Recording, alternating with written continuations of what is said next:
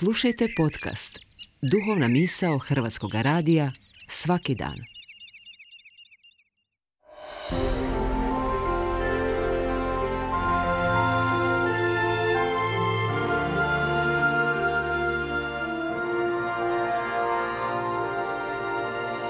Duhovna misao. Urednica je Blaženka Jančić.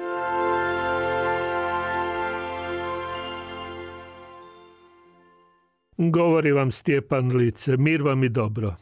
U dojmljivoj i nadahnjujućoj knjizi naslovljenoj Želim da postojiš o Bogu ljubavi, u nas objavljenoj u nakladi kršćanske sadašnjosti, Tomaš Halik piše i osobito teškoj boli zbog gubitka najbližih, o tome kako s njima jedan dio njegovoga života, njihovoga zajedničkog sjećanja, on odlazi u neizrecivo. Piše o tome kako ono čega se zajedno s njima više ne može sjećati, nije od tog trenutka stvarno izgubljeno.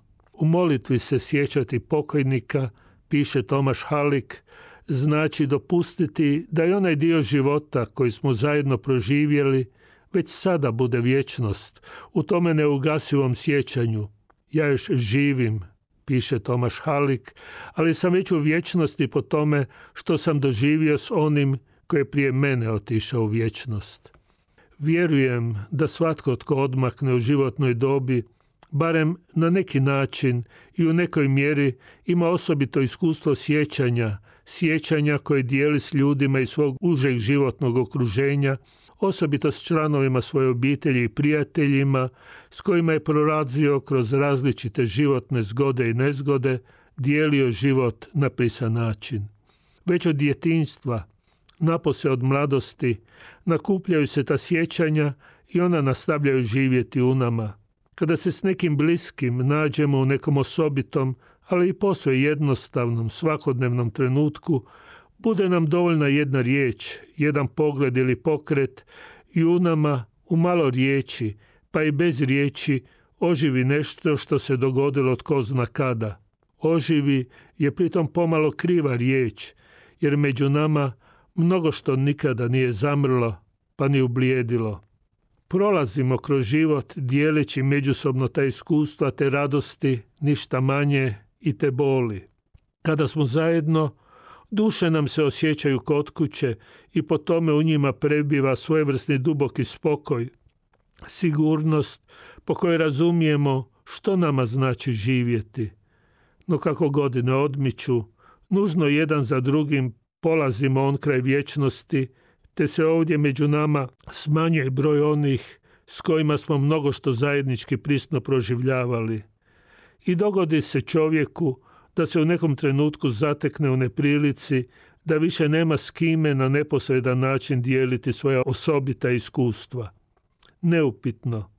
I nadalje su oko njega dobri ljudi kojima se mnogo što može saopćiti, no kako im izreći nešto kroz što sami nisu bili u prilici prolaziti u okolnostima minulih vremena?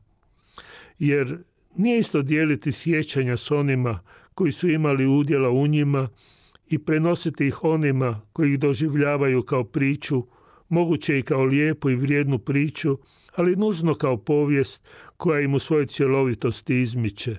Ono naime što nije moguće izreći jednim pogledom, osmijehom, pokretom, kao što smo kroz godine redovito činili, uzalu ćemo se truditi opisati ne znam kakvim i kolikim riječima. I tako čovjek pomalo biva više kod kuće s one strane vječnosti nego u ovim svojim danima.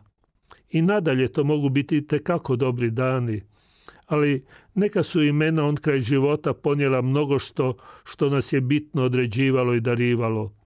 U trenucima samotnosti u čovjeku se pri sjećanju na njih razlije osmijeh prožet blaženstvom.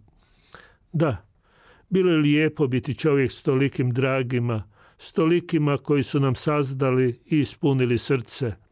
I dok u sebi nosimo tu neprolaznu ljepotu, znamo da će i one neprolazne dane u vječnosti i kako biti lijepo biti čovjek s njima.